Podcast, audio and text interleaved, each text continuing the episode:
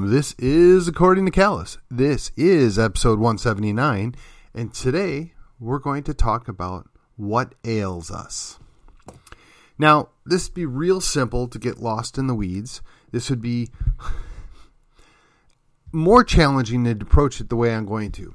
I'm going to lay out the idea that there's three common faults, if you will. Those three common faults are caused by a greater mechanism, and I've touched on that in the past. I just want to focus just a little bit of time on each one of those things, then give what might be a simple solution. It's not going to be easy, but what I think might be a simple solution. I've started a series of videos. The idea in the that I'm going to express in those videos is how do we rebuild a community? I'm taking that from an amalgam of my own personal thoughts, which have then been, I guess, uh, supplanted or augmented or uh, added to by at least two different books. Uh, one of them is Gashmu Saith It by Douglas Wilson. I might have mentioned that already, but just want to give credit where credit is due. And the other one is CrunchyCon um, by Rod Dreher.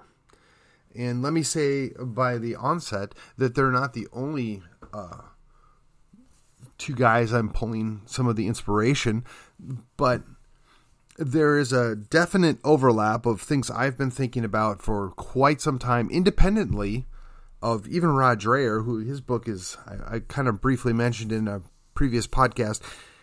I want to say it's uh, at least 10 years old. Um, it might be older than that. And then um, Douglas Wilson's book just came out a few uh, days ago, actually, and I've already read it. It's it's it's it's a short book. It's easy read.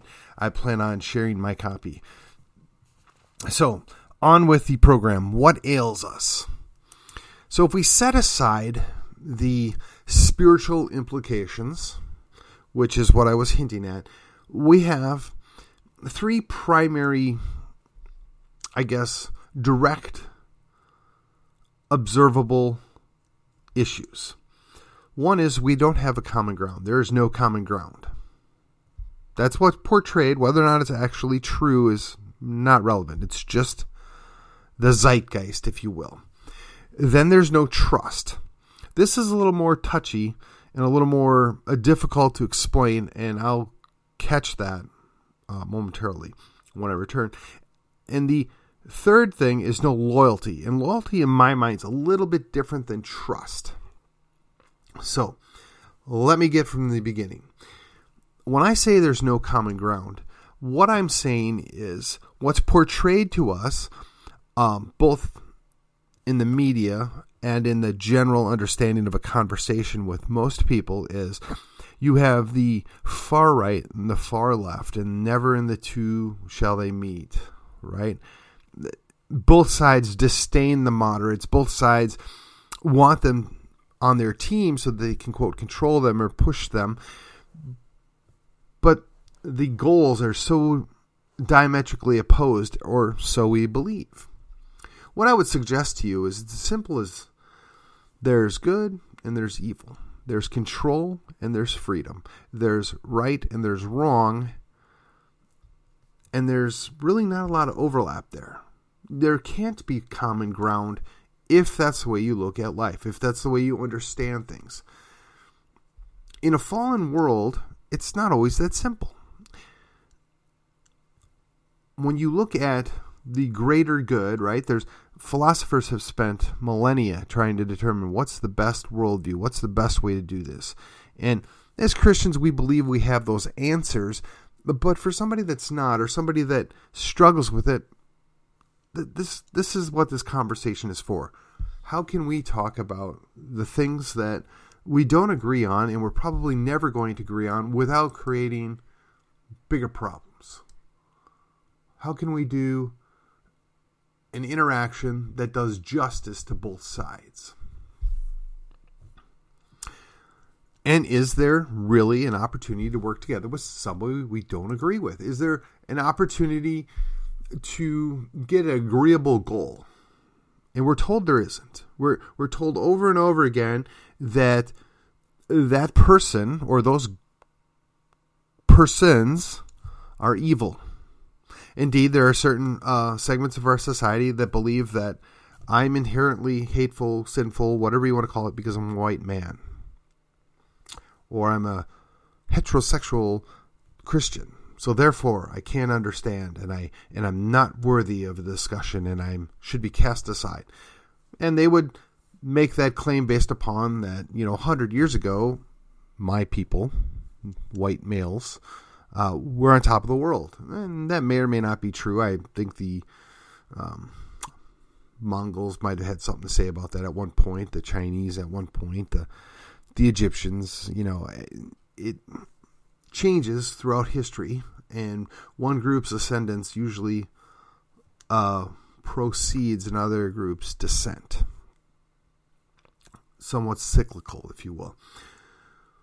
So when I come to people and I, and I've done this. That you know, I have served as the moderator for the Think on It forums. We've done three of the six that we planned. Uh, the next three are coming up here in the next month or so, starting again. And the idea is we're going to take a topic that both sides agree is an issue, and try and invite people in with different ways of discussing it to see if indeed there is a common ground there. There's something that we can agree that might perhaps address this issue or something uh, that we could consider. Well, one, that the other side is not inherently evil, and two, they see the same things, and maybe we can agree on a solution. Whether or not it's going to fix it 100%, but doing the same thing is clearly not fixed it. Throwing money at things clearly does not fix it. Can we try something different? Are we willing to work together to try something different? Can we set aside the preconceived notions, the doubts that there's any common ground? That's the challenge. So that that's number one, the, the lack of common ground. I I reject that, but I'm well aware there are a certain segment on both sides of the aisle that have zero interest in working with the other side and that's not a terrible thing. But for those of us that are at least willing to discuss and look at the other side of the issue, or maybe say and be willing to acknowledge that, hey, uh, Mr. Quasi Progressive or uh, Mr. Advocate of this, that, or the other thing, I don't agree with your solution, but I do agree that this is an issue. Let's talk about what we can maybe try differently than what we've been doing that we know doesn't work.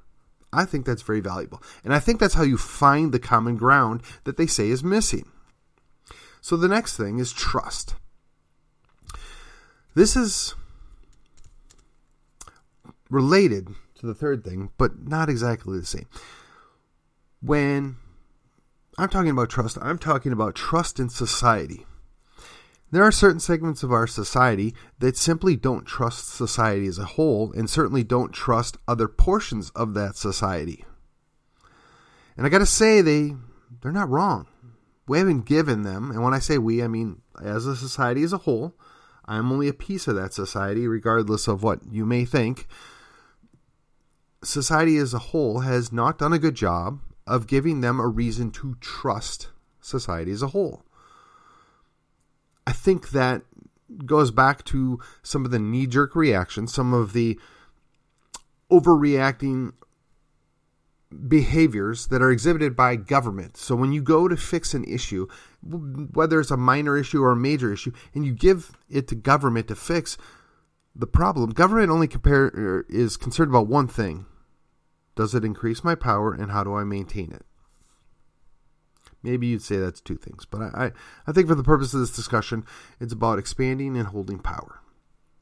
And if I am government and I can come in and fix the solution, it doesn't matter if it actually gets solved, but it gains me power that I get to hold. I don't care.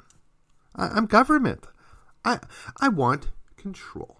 I want authority. Everything works in their favor. Everything.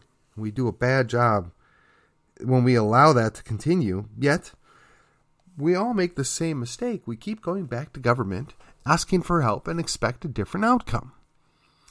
I think there might be a saying by some famous guy about doing the same thing over and over again and expecting different results is the definition of insanity, but I digress. We have to build trust. Now, certain segments of our society actually, their cultures don't believe trust is warranted. Now, before we go into the weeds at what that might be and what I'm saying here, I am painting with a broad generalization brush. I am not indicting any one person or group of people. I'm merely observing what is. My familiar background, if you will, or familial background, is a a portion of it is out of Prussia. Germans are very well known for following rules and being strict. The French, not so much. The Italians, heck no. Right?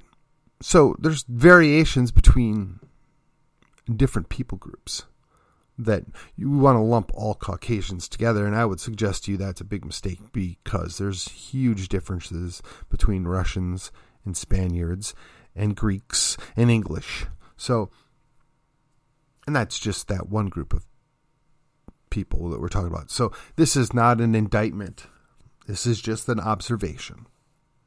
And if you have a low trust society, it's difficult to work together to get things done. And when you perpetuate the idea that the society is not worth the trust that you're asking for, you just make matters worse. You just perpetuate the problem. That's not a good idea, in my opinion. Because after all, the whole purpose of the show is for me to tell you what I think, because it is according to Callus.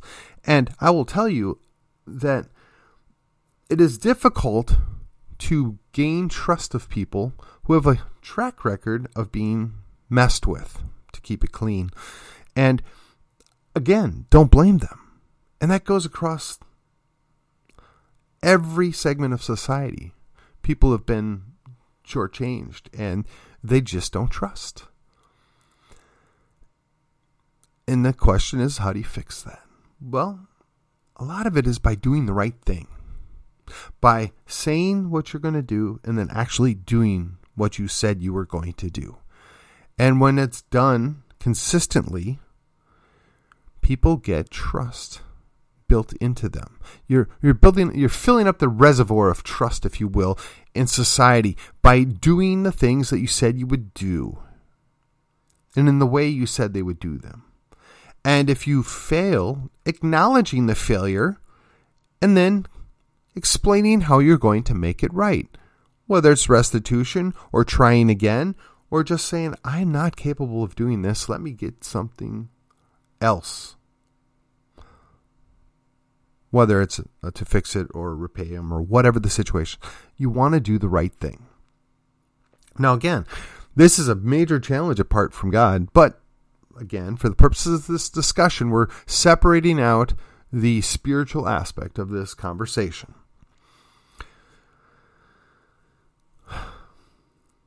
So that's also very important in sales, right? Deliver what you've sold. That's a keystone in building a business and in growing a business is to actually deliver on your sales. What I would suggest to you is in society, when dealing with individuals or even groups of people, if you say you're going to do something, you darn well ought to do it.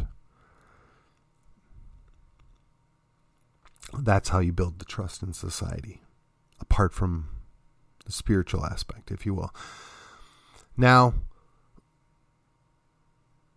keeping in mind that trust is necessary for the third component here, let me transition into the third component. That's loyalty. Now, loyalty is something that's hard to come by.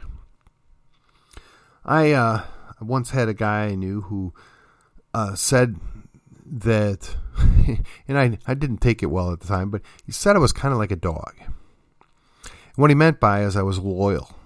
Loyal to a fault almost is what he was implying. And he, he was very careful after I kind of took offense to explain that it had to do with a character trait thing that he knew about, not so much as a um, meant as an insult, but more as a descriptor.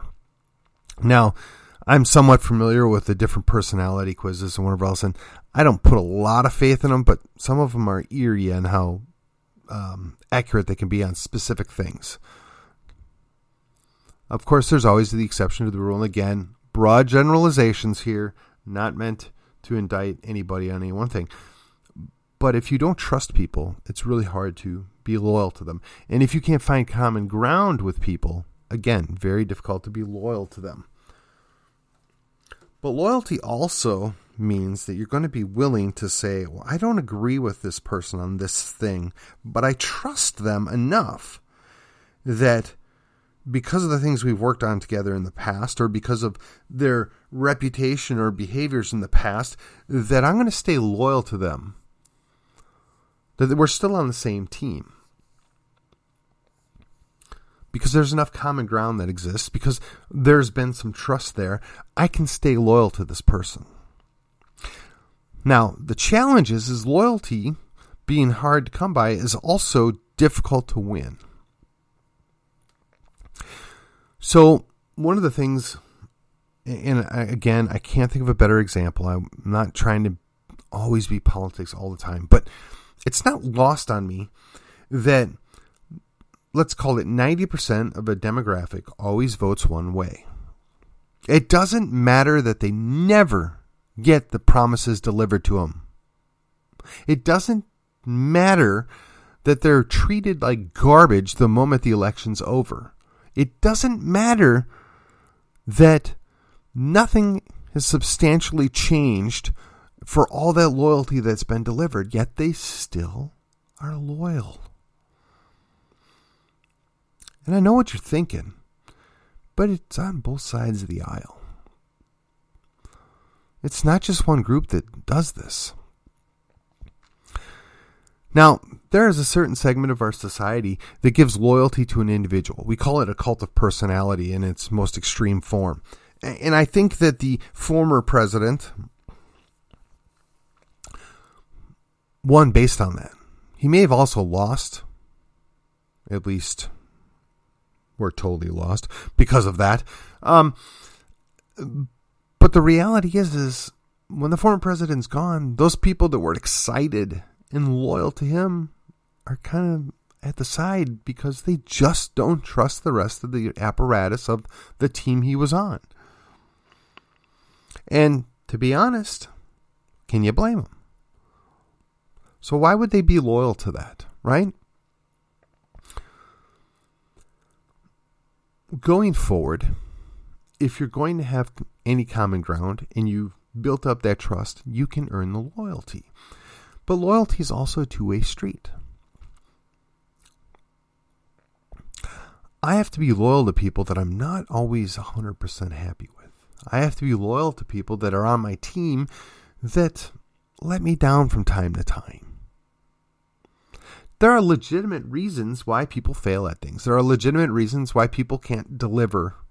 And as long as it can be explained well, and I've felt comfortable with the common ground, and the trust, I'm willing to stay loyal. What I'm suggesting to you is society as a whole doesn't necessarily look at it that way. They have a hair trigger.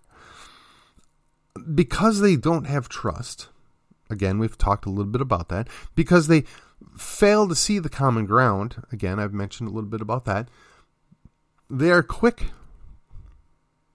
to disavow, not stay loyal. And really, as a society, again, we haven't given them a reason to stay loyal. So let's let's take a look at a couple of examples. We have a good number of elected officials. And again, it's a convenient thing to use as a demonstration. Because it happens on both sides of the aisle, I'm not even going to mention names. But some of these individuals are elected and they move up in the ranks. And they went into office as, let's call them moderately successful. And they are now extremely wealthy. And you look at some of the things that have occurred over their terms in office and how they became extremely wealthy. Who do you think they're loyal to? Now, for some of these people, it's that corporation or those individuals, or perhaps China or the Ukraine. I mean, those are just two easy, low hanging fruit examples there. But their loyalty is misplaced. So if I'm an individual in their district and they're supposed to be representing me, and I see that they're not loyal to me, how can I trust them? Regardless of the common ground, that loyalty is no longer warranted. That loyalty should be in question, yet, every cycle, those same people get elected by roughly the same margin, by the same basic percentage of the demographics that show up to vote in those elections. And nobody questions it. Now, I know the excuse, well, eh, they're one of us, they got their little something, something, it's all okay. Well, yeah, maybe. But if they're screwing over you, pardon the term, along the way, how is that a good thing? I've talked about the fact that I've given two oaths in my life, and I intend to keep both of them to the day I die. I wonder if somebody's always giving oaths or always um, reciting pledges of loyalty or pledges in general, at a certain point, ought you question their fidelity? when their actions don't follow their statements. The reason why loyalty is lacking is because we don't practice it as a society as a whole. We have misplaced loyalties. We have a lot of misplaced loyalties. We just ran through a double cult of personality that went face to face one on one side of the aisle, the other on the other side of the aisle, and nobody expected the race to go the way it went at this point six years ago. And then we were, a good number of people were shocked that it went the other way. I mean, if you looked at some of the things going on, it shouldn't have been a shock. But again, nothing's changed. These folks don't deserve the loyalty and that's why it's not there. And it's a challenge for, you know, us at the ground level. I want my friends to be loyal to me and I want to be loyal to my friends. My uh, local officials, I want to stay loyal to them so long as they earn it. But at the next step up or the next step above that, those people routinely stomp all over your loyalty. They don't respect us. They don't respect you in particular, yet for some odd reason you go do the same thing. And it's not out of loyalty anymore, is it? Because it's clear they don't earn your loyalty. So what is it? Are we that well trained? Are we that ill informed? Are we just not critical thinkers anymore as a public? Some would say yes. I don't know if I believe that as a whole. I mean, there's plenty of people out there that have these high skilled jobs and difficult things that they have to do. I mean, even an equipment operator, people poo poo that. No, it's not. It's a challenge. And boy, if you can see a skilled equipment operator, man, they're artists. I mean, and even artists, they have to be able to think beyond what a lot of people can think. They have to see things like perhaps even an engineer looks at certain things. So it's not for lack of brain power. It's not for lack of imagination. It's not for lack of the skill in the process of thinking things through, they don't care. And I don't know how you make people care. I mean, that for me, uh, setting aside the common ground, the trust, and the loyalty, which I think are the three things that are lacking that kind of cause the problem where we're at, and that all drives to apathy, right? And I wish I could be apathetic. I wish I could just look at government and not care. But I can't. I mean, we are talking about something that rightfully, in their own eyes, rightfully comes and seizes 50% of what you earn. Not always, not everything. Again, gross generalizations here. They exercise authority to tell you how to live, where to work, how to drive, you know, what kind of insurance or what kind of food that you eat. They run every part of your life. And we're okay with that. I mean, we look down upon the crazy things that happen in other countries. And I guess in some cases, rightfully so. But we feel, fail, excuse me, fail to feel the soft totalitarianism that we live under right now. we don't control our own lives. And apparently we're okay with that. We don't question the narrative, and apparently nobody cares about it. What I'm suggesting to you is apart from the lack of common ground, apart from the lack of trust, apart from the lack of loyalty, how do we fix it? I've told you what I think. But I'm curious what you think. There is an opportunity to respond. There is an opportunity to post comments. There there's an opportunity to ask questions. Use it. If you found any of this interesting or any of this worth your time, share it. This is going to be a group effort. This is going to be something that we're going to have to work on for some period of time to improve it. And it's going to have to start here and now. Community only happens when people come together to work on a common goal. And when they trust the people around them and when they stay loyal to their community around them. There are people that talk about divisiveness. There are people that talk about the hate. That's not real. It's mostly hyperbole. Nobody wants to be around a hater, a legitimate hater. Nobody wants to deal with somebody that treats other people poorly. Nobody really wants to deal with somebody that, you know, choose your explicit reference right now. Nobody wants to deal with that. They certainly don't want their leaders to be like that. So the question is, is what do we do first? Now, I, I have my videos I'm going to be talking about this, and I'm going to heavily incorporate my religious, spiritual view in it. And I know some of you might not like that, and I respect that. I don't feel the need to force anything upon you that you're not going to be receptive to. But I'm going to ask you to consider watching. Think about, even if you disregard any of that, would you be better off in that community? Would you be more successful or better protected in that community? I am by no means a Puritan or a Yankee in the Brion McClanahan uh, definition sense. I want for us all to be in a better place. I'm confident that the exploratory videos were going to get us and point us in a general direction of how we can get there. I would ask you to join me. I would ask you to question the narrative. I would ask you for your input. So please take advantage of that. Until then, I will see you on the other side.